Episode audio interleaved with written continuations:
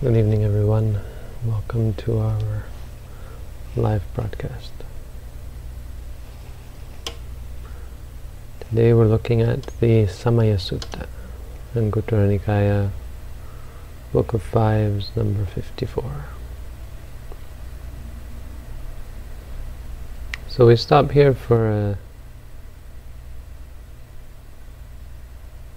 somewhat unique sutta. It's one of these teachings that stand out in their own unique way.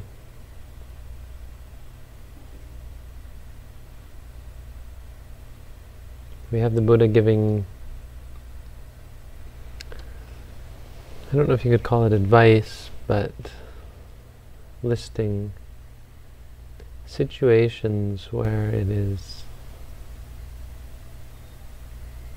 Bhikkhu Bodhi says unfavorable, but uh, the words the Buddha uses are, or the text uses are asamayo padanaya and samayo padanaya.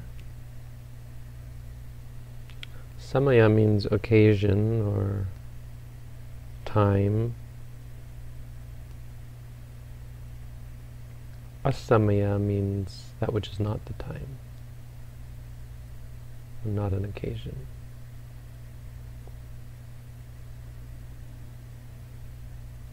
So you might explain that by uh, not being a good opportunity for something or not being a proper opportunity for something. And for what? Well, padana. Padhanaya means for striving. Striving being a term for Buddhist practice. Buddhism is considered to be a type of striving. If you ever come here to do a meditation course, you'll understand why that is. It's hard work. It's not like running on a treadmill or pushing rocks up a hill. But nonetheless, it's work that you have to do. It's a training. It's strenuous for the mind. It's quite hard work. You're striving to be free. And it's, that's in a very literal sense, a very simple understanding of that. Striving that when you experience um, the objects when you experience the world around you.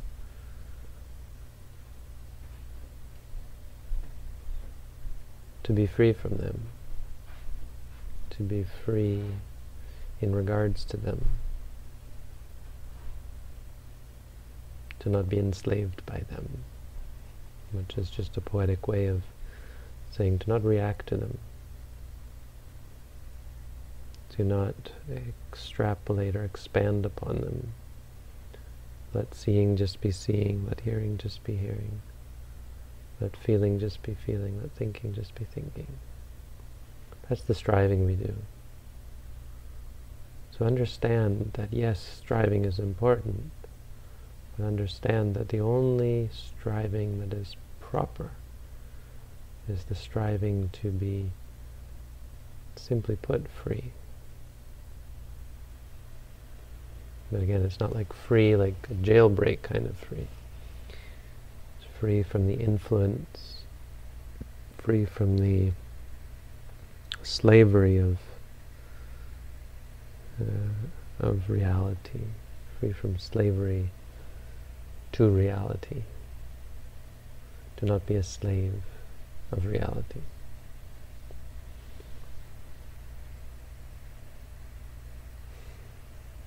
So you, it's easy. You, we get the impression that, I, hope from you get the impression from some of the things I say that uh,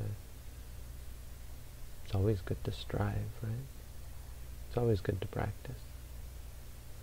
So here the Buddha is saying there are times for striving and not times for striving, and I have to question um, a literal interpretation of this.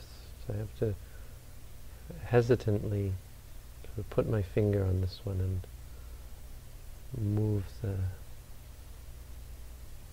I don't know what the, what the phrase is, but I have to somehow qualify this one. Because the Buddha doesn't go into detail. He says, asamayopadanaya and samayopadanaya. A time for striving and a not time for striving.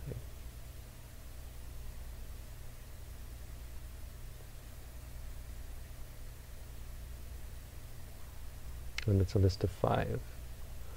Five good times for striving and five bad times. So I'll go through them and then we'll discuss about what they actually mean. Or maybe I'll say something first about why I mean it's, it's not to be taken literally. Maybe I'll talk about that first. Because the admission that there's a time for not striving is is a sense that there might be a time where, where mindfulness would not be useful, right? Or would not be possible. And I, if you're looking at this li these lists, and I'll go over them, it doesn't seem like any of these are times. They, they don't refer to times when you're asleep, for example, or drunk. It doesn't talk about that. What it does talk about is would appear to be times where it would be more difficult to really apply yourself. And so the only understanding I can get out of this as to why this is actually an important teaching to keep in mind is that all of these uh, are are dangers that we have to face that we may be in a position, this position, this, this samaya, this occasion might come to us that we get into a situation where we can't practice, or where it's quite difficult to practice, more difficult to practice. And so the first lesson is not to take for granted a good opportunity to practice, to seize the opportunity. And you'll see why that becomes important when we talk about them. The other thing um, about a good opportunity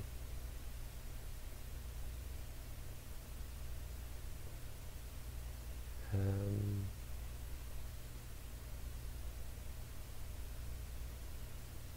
I can't remember what I was going to say.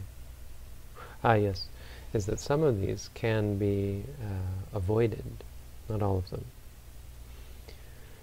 But um, at least four out of the five of these, right? Three or four of them can be avoided. So it may be that you find yourself in a situation that is unfavorable to practice. And so one of the things I take from this is extrapolate on this teaching. Um, is that sometimes you should change your situation. Sometimes you shouldn't just accept your situation. Buddha talked about avoiding avoiding certain things if they're going to get in the way of your practice. It's it's true that there are there are certain examples of things to be avoided or even ab abandoned and left behind. the Buddha did talk about in other suttas. If you practice somewhere and you don't uh, you don't gain uh, positive qualities from being there, your mind doesn't isn't able to focus, then maybe you should think about going somewhere else. So let's go through these. These five things are useful to know about anyway. It's not a terribly deep teaching, but it is a good teaching. There's no question um, of value here. So the, the five are uh, Jinohoti, Jaraya Bibuto, someone is old and is jaraya bibuddho, become great and become overcome with old age. Right? Abhibuddha.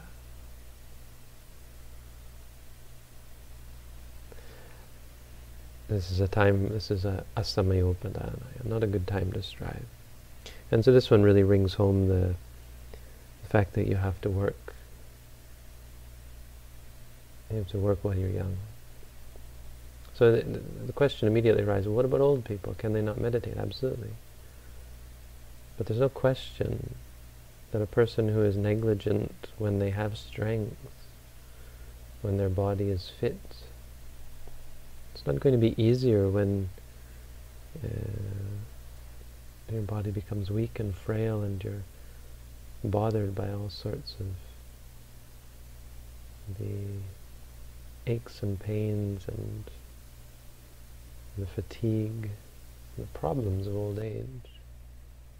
It doesn't really just mean getting old, it means getting arthritis and um, I mean there's even, now we have to deal with things like dementia uh, and the many sicknesses that come with old age that make you tired, that make you dizzy.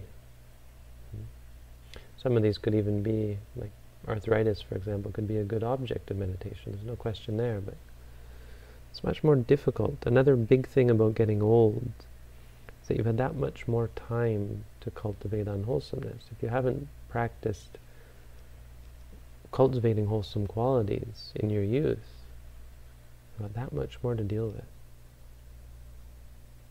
Young people often get this wrong impression in their minds, oh, when I get old, then I'll go off and do something spiritual. Right now I'm young, I should enjoy life. I get caught up in this idea of enjoying life. Enjoy life. Enjoy life. Funny thing about enjoying life is it's not all that enjoyable. Think about it. Think about the times when you've enjoyed life. Did they make you happier as a person? Did they make you more content? What did you get out of it? Looking back at all the happiness we've striven for, all the uh, yearning and seeking for pleasure, are we now more content because of that?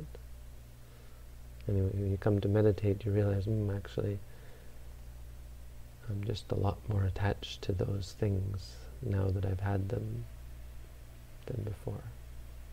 So that's all you get. If you go through your whole life enjoying life until you get old to the point where you can no longer enjoy life in many of the ways that you used to. You can no longer play sports, you can no longer dance, you can no longer have sex,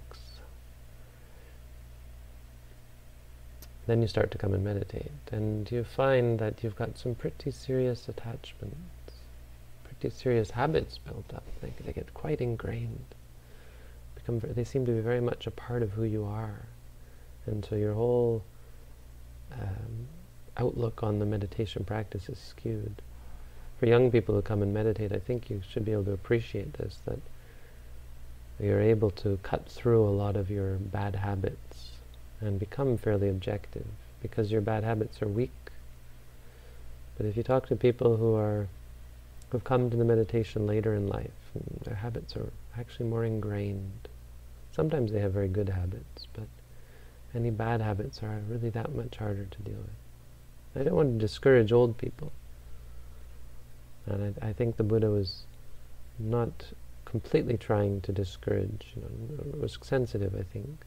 I don't think it was insensitive of that, and it wasn't a sense that you old people are useless, go away, don't come and meditate. But there's certainly some admonishment here to be to be made that we've wasted so much time not meditating. And uh, it behooves us as young people, as young as possible, get people meditating when they're three years old, five years old. They might not become enlightened, but they'll start to they'll start off on the right foot. Teach your kids not to kill, not to steal, not to cheat, not to lie, not to take drugs or alcohol. Don't go there. Help them on the right path. Encourage them so that they don't cultivate bad habits. That's what you see when you meditate. See all your bad habits, old age. It's too late. It's not too late, but it's it's that much more difficult. That's the first one. The second one, related, Vyadito hoti, Vyadina bibutto. One is sick, one is overwhelmed by sickness. It's also not a good opportunity for striving. Now, sickness can be a good object of meditation. When a person is sick, they can be mindful of the sickness. But that really assumes that they've got some kind of training to help them deal with the sickness. One of uh, one of my old friends in in Chom Tong, one of my teachers, one of my first teachers. I'm not really on good terms with him, but I still respect him.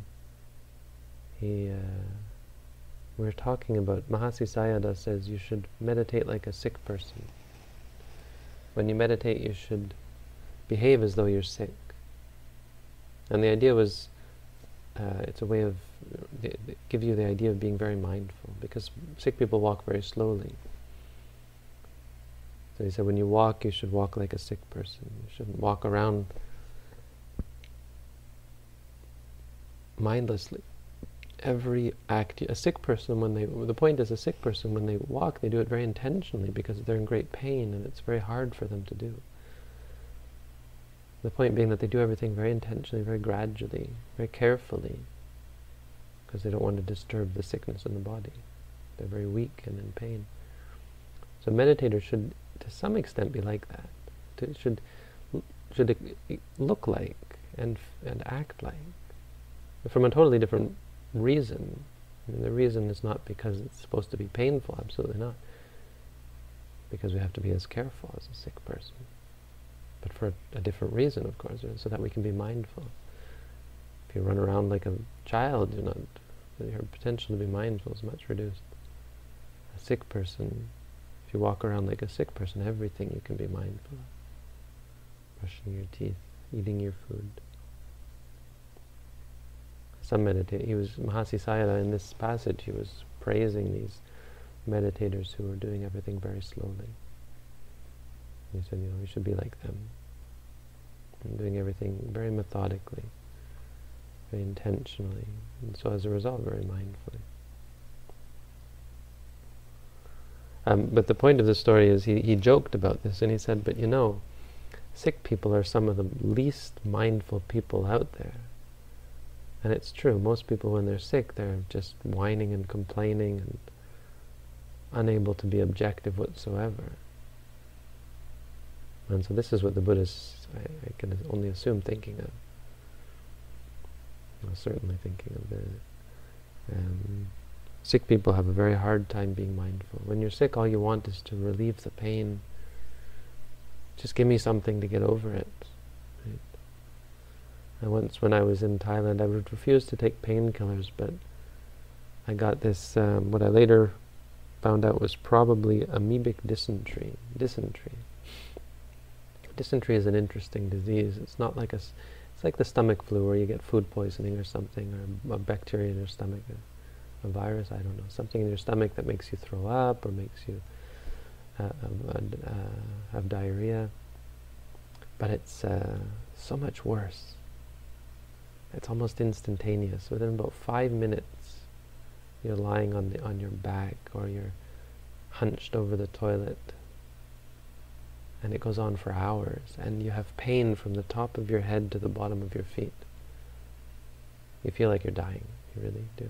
Can't eat anything, can't drink anything. The only thing I could take was salt water. And I knew instinctively, instinct, instinctively that that was that I could take, and so I asked for someone to get me some hot water with salt in it. That somehow helped. But, uh, but I ended up taking half of a paracetamol because I just couldn't take it. Um, many years ago in Thailand. Very hard to be mindful. But on the other hand, the Buddha has said elsewhere that you know, sickness, he said, or one of the commentaries said, that uh, sickness is, I think the Buddha said it, it's called uh, someone who becomes enlightened with the uh, they free themselves from sickness and they free themselves from defilements at the same time. So they overcome sickness and defilements together. Meaning, I guess the sickness helps them get rid of defilements. It's an instigator, helps you to let go. And I see that as well. I think anyone who's been sick, any meditator who's fallen sick, is able to see actually the benefit and, and how it tests you and challenges you. But the, the, the, the, definite point here is that not to wait until you're sick, or to be conscious of the fact that sickness is uh, makes it more difficult. And the point being that, well, you're healthy. Make the most of it. So this whole idea of live your life, carpe diem, it's actually good, you know. Yes, live for the now, because tomorrow you may die. It's just a question of what that means. The, the, the best way to live your life is not to be indul indulgent, indolent, uh, careless, heedless. Best way to live your life is to live your life to the fullest, live your mind, make your bring your mind to the fullest. Live to your fullest potential. Strive to free, find freedom now while you have the chance. It's number two. Number three, du dubikang hoti, dusasang dulabi, dulaba pindang, na sukarang unche unchena paggahena yapetung. Let's go to the English. There is a famine, a poor harvest. Well, I don't think that's quite what it says, is it? Oh, okay. Dubikang hoti, yeah, okay. There is a, it's hard to get food Hmm. This might be a fairly specific problem, not one that it's one that monks run into. And there's a sense here that you do have to somewhat be careful. If you don't have a lot of food, well then don't push yourself, at least physically, too hard. It also says that you need to eat. There's no question that uh, we rely to some extent on our body and we're trapped to some extent by our body. And if our body is not healthy, it's uh, often, our body is not uh, energetic.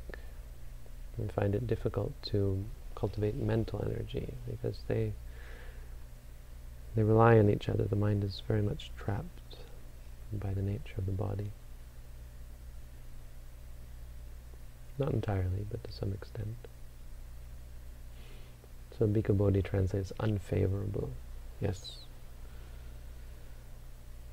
I don't suppose there's too much to say there. We're not we're not really in danger of this. But uh, you know, another point would be that any any danger can come to us, not just famine.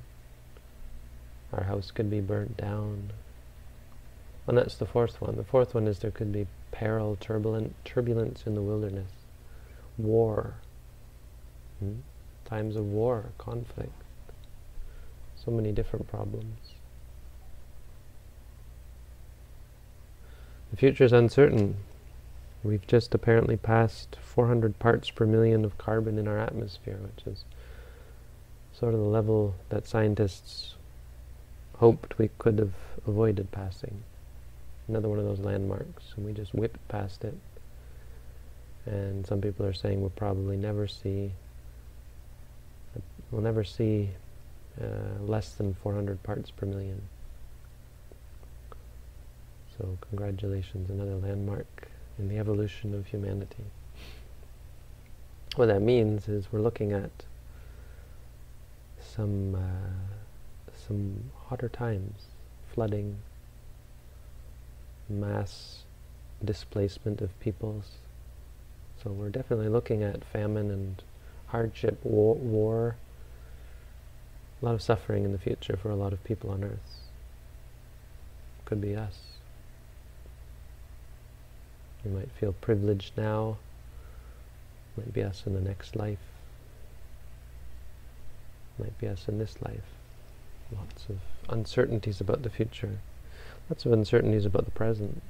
There was a, another guy went into a public school to shoot people, which is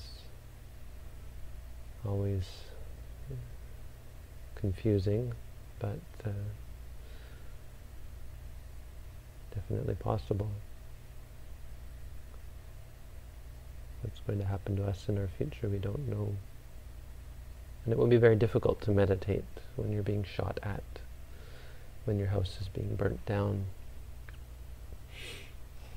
compared to the luxury that we have,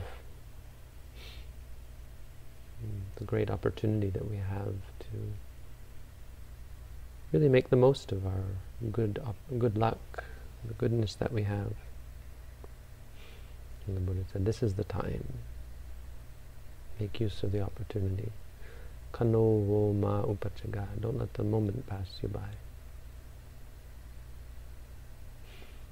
So that's numbers three and four. Uh, number five is also somewhat specific. When the community is arguing, and there's there's another lesson to be learned here. When the community is broken up, when everyone's fighting. Lesson to be learned here is don't fight. And this works, this is a, probably a good lesson for, well, it is certainly a good lesson for large monasteries and meditation centers. I've been in some places, I tell you. I remember, uh, I don't know if I told this story online. I tell this story often to my students. I became a monk and then I went back to Canada because part of my uh, agreement with my parents was that if I become a monk, I'd still go back to university. So I went back to university as a monk. Oh, I'm doing that now as well, but yeah, I did it way back when as well. It, it didn't really work out all that well. Anyway, I ended up deciding that that was a bad idea. It wasn't going to work, and so I reneged on my agreement and went back to Thailand. Yeah, it's a little more complicated than that. But anyway, I went back to Thailand. I just got back to the monastery and I was thinking, you know, I'm back in Asia. Now I can really, you know, now I'm in a community and i was uh, surrounded by these wonderful people. and I was in there two weeks.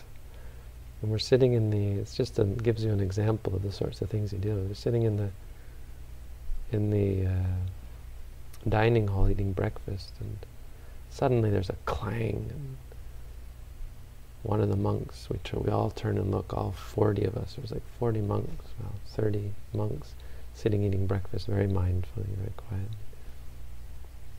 And suddenly one of them stands up and starts wailing on another one, pounding him in the face, blood everywhere, his nose is broken.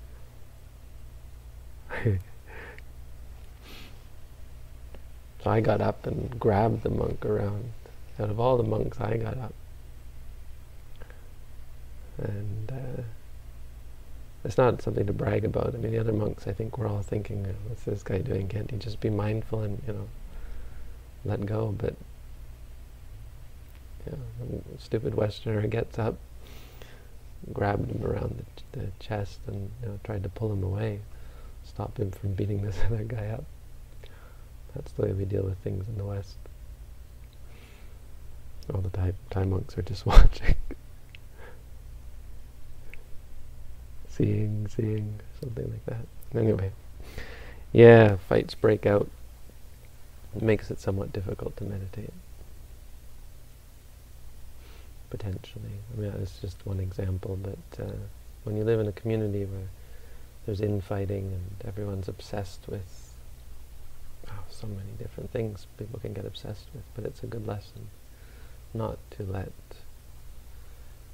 not to let your irritation grow. This will happen in meditation centers as well. Obviously, we don't have the problem here. Got a small center. It's a reason. It's a part of the reason why we don't like meditators to chat with each other. It's fine to talk. Um, it's okay. I always say that you know the best way is if you don't even learn the names of the other meditators. Would often point and say, you've already gone too far if you know the names of the other meditators. I think that, that that would be a good challenge. If you could go through your whole meditation course, I think it would be admirable if you could go through your whole meditation course without knowing the names of all the other meditators. Because in order to learn their names, you have to chat. What, what use is it to know their name? What good is it to you? It's only good if you want to chat with them. And usually it involves useless, useless concepts. So it would be a good measure if we could sort of institute that as a suggestion, recommendation. And because you could still say, hey, is, are you done with the bathroom? Are you done with that? And you could talk to each other, but you wouldn't learn each other's names. Because I find it's funny, sometimes the meditators know each other much better than I know them. They know details about each other more than I know details about them. Sometimes I don't even remember meditators' names, and then the meditators do.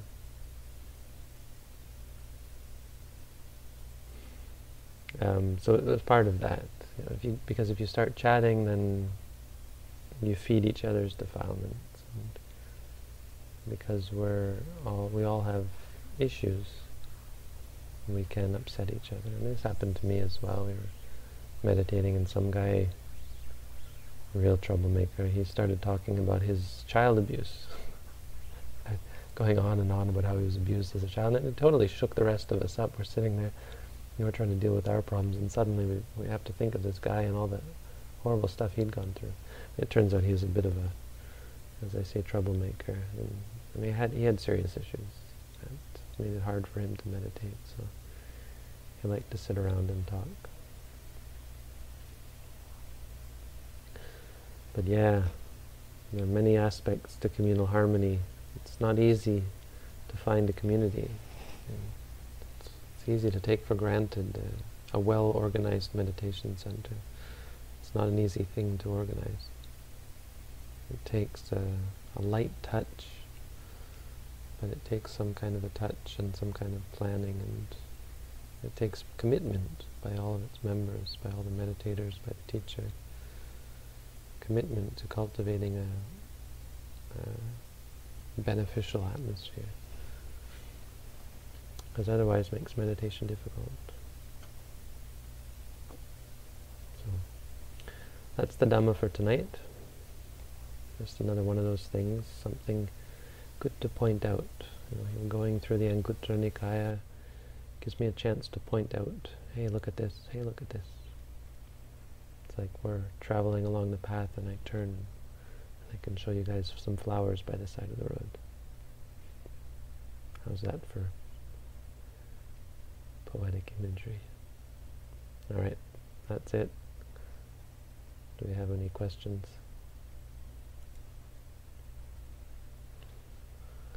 See, Robin, are you still here? You're there.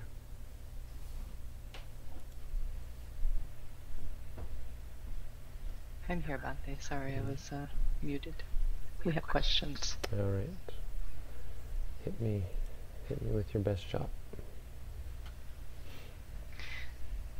Most of the time I cannot feel the rise and fall of the abdomen. Not sure if this is due to stress. I mainly note sitting or other things that I experience. After a few minutes, if I don't feel any rising and falling, I place my hand on my abdomen. This seems like I'm looking for an experience to note and not focusing on more obvious objects. Also, I tend to lower my hand after a few minutes because it stops helping. Is this correct? Yeah, um, most likely due to stress. If you lie on your back, this is how you confirm what I'm saying. Lie on your back and try it. You should, if you're an ordinary human being, I mean, I suppose there's examples of it, when you should really feel it then.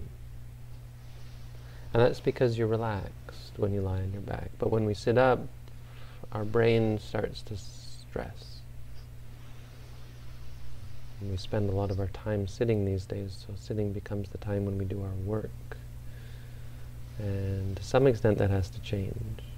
Uh, I remember my first meditation course was mu very much like this. I, I, was breathing through my chest. I didn't feel anything in the stomach.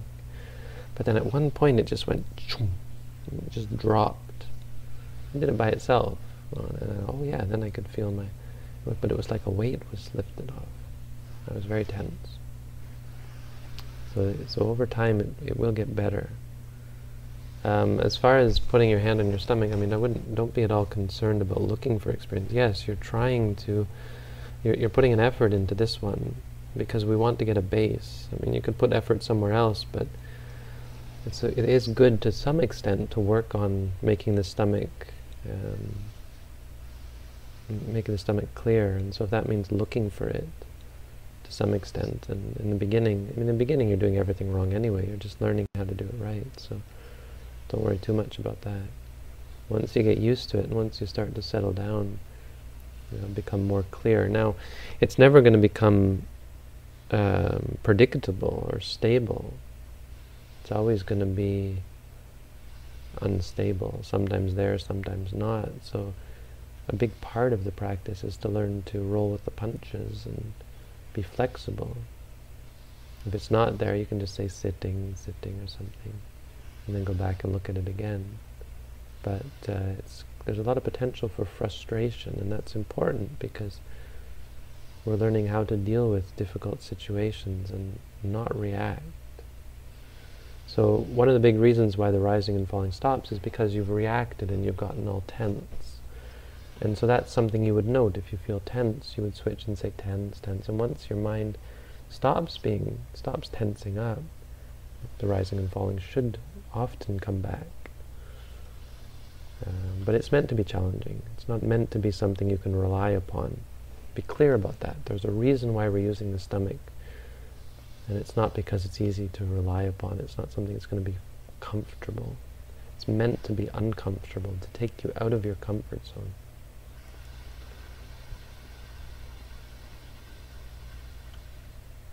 Robin, did you click on the question? I did. Did it work? I think so. It didn't work for me. Yeah. Yeah, I. Something. I'm not sure that. Yeah, I'm not sure that it, it clicked right in the beginning. My mm. screen was a little frozen, but it was clicked okay. before it was over. I didn't see it. Do some enlightened beings just retreat into solitude Obviously, the Buddha didn't do that, but do you think he would consider that decision respectable? Yes, absolutely. The Buddha didn't. The Buddha did do that actually, but then he was invited to teach. He was asked to teach. That's how the texts portray it. That if he hadn't been asked to teach, he would have just retreated into solitude. It's definitely respectable. There's lots of monks who did it, arahants who did it. They still would often be uh, confronted by people wanting to learn, Sometimes they wouldn't say anything. They wouldn't teach. They wouldn't throw people away, but some monks would just go off into the forest where it was very difficult for other people to come. Not because they were trying to escape, but because they felt comfortable. It was, uh, it was somehow a part of who they were. So, uh, I mean, the Buddha was quite clear that there are many different um, different ways to live as a monk. I'm not, I'm not trying to suggest that all ways are, are proper, all ways are equal, but there is no, to be clear, you don't have to do that, and it's not wrong to do that. Those kind, this kind of question, the answer is definitely yes, that it's all, many different ways are respectable. The most important is that you're keeping proper practice. Uh, of course, for an enlightened person, right, that's that's moot point, but it happens, yeah. Well, we're not going to answer that one because it's not about Buddhism, about our Buddhism. Why doesn't the Theravada school believe in you're clever there? I was almost going to think about answering that one, but no. Dear Bhante, I'm feeling less and less attached to the physical world. I know many years ago during university I would desire to become a monk in this in this lifetime after practicing meditation. I feel the time is coming near.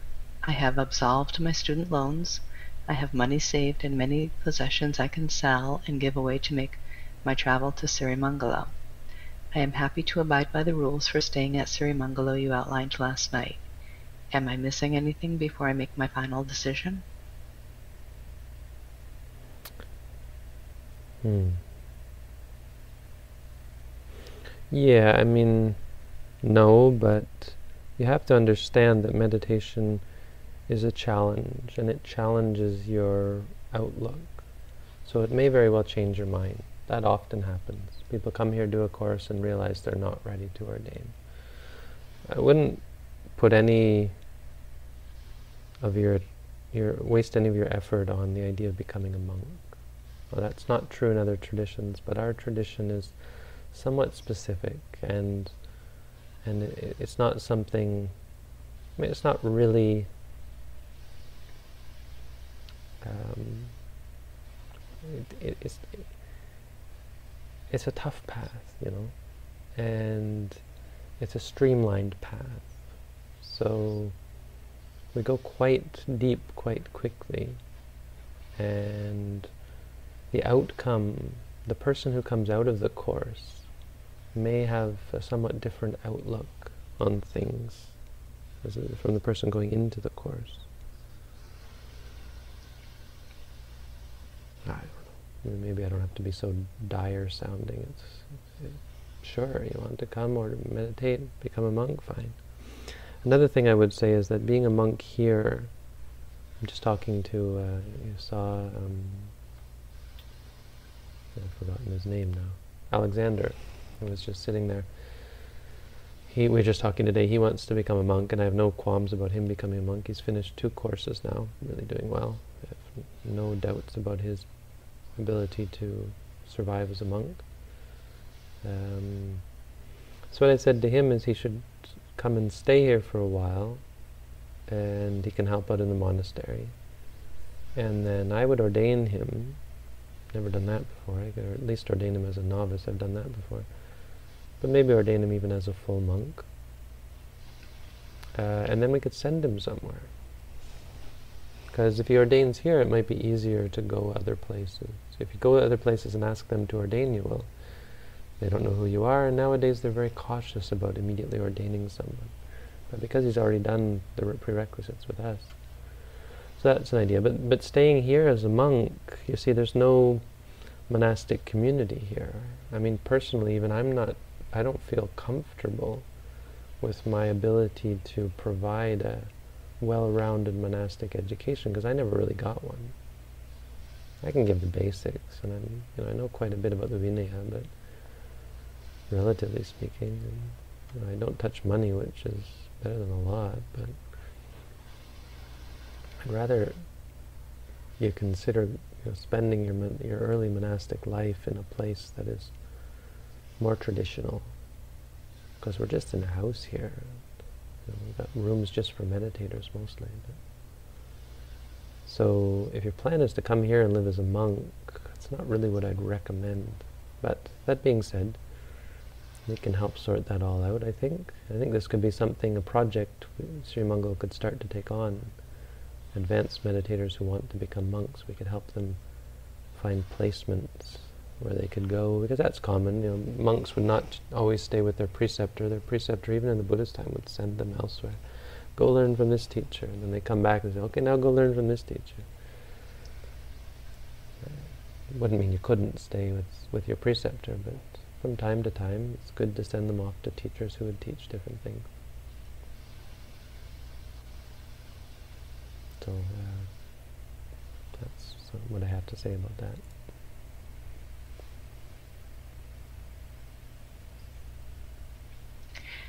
I've noticed I am able to maintain my noting more consistently if I engage in muscle relaxation exercises before meditating. In my case, would you recommend I add this in routinely? What do you think, Robin? No. What's my answer? No. Your answer is it's party. You're, you're not you're not looking for shortcuts. Uh, I'm not you're trying not to looking to make it easier. Make it easier. Yes. You want to make it easy? Go ahead. Lie down in bed or sit in one of those massage chairs, right? Put on some good music. No, we're not trying to make it easy. We're trying to make it as difficult as possible. No, we're not trying to make it as difficult as oh, possible. That right, would be that would be uh, what's the other thing called? Yeah. Um, right, we're not trying to make it purposefully difficult. Well, I don't know about that. We're, we're trying to we're we're trying to leave ourselves open for challenge. So yeah, we're not trying to make it difficult. but the difficulty is important. But it's like a natural difficulty. Absolutely, we're not trying to cultivate artificial difficulty. But um, the fact that it's difficult is an awesome thing. Yes, you're not able to maintain your noting consistently. Do you know what that means? It means you're not in control. It challenges our conception of being able to be, to force things, to being in charge, to making things stable, satisfying, controllable.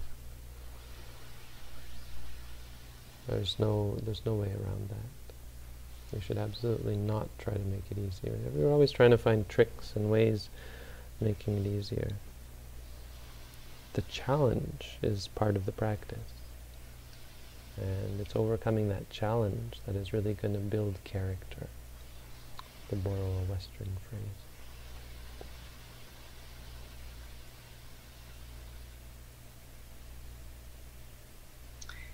I know you talked about sickness as being a barrier when it comes to meditation. What about chronic illness? I have had a chronic illness. I have had a chronic illness easily treated with an IV infusion. However, without the medication, I'd be unable to walk and be in a lot of pain.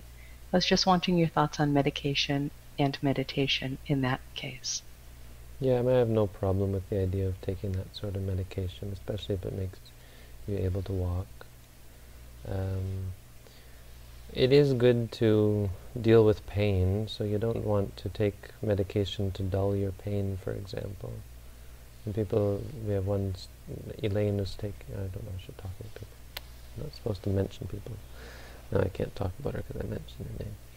Anyway, um, you know, some people deal with, um, should, you should be willing to deal with pain. We have one meditator here who, who was, we're talking about pain, you know, and, and she's really picked up on that, the, uh, the, the actual dealing with pain instead of trying to escape it. So that's one that you generally want to try not to avoid, because pain is a great teacher. But extreme pain, uh, there's an argument to be made for you know, trying to be free from that, and certainly any debilitating condition that makes you unable to walk, for example. There's nothing wrong with it. And the point of being careful about medication is avoiding challenges, avoiding difficulties.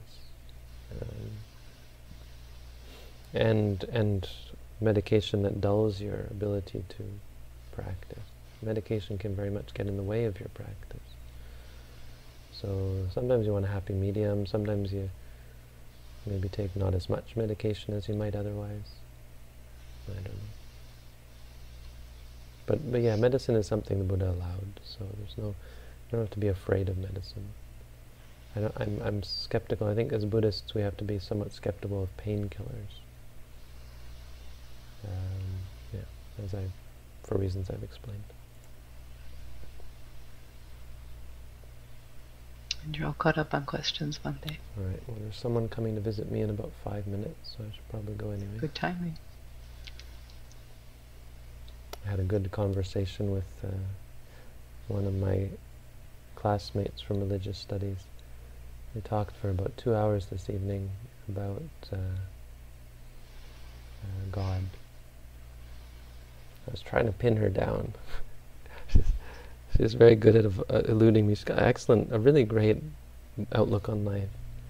But uh, she believes in, she has this, she knows that God exists. She knows there's God.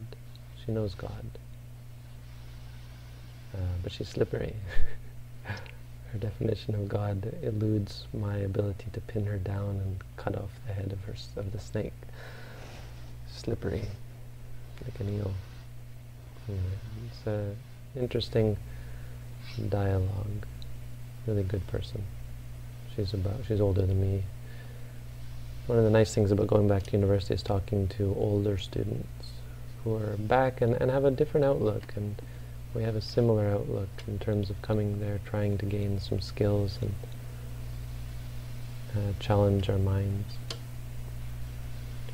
So right now the two, we're taking French together. And we're helping each other. Anyway. Thank you everyone for tuning in. Thanks Robin for your help. Have a good night. Thank you, Bhante. Good night.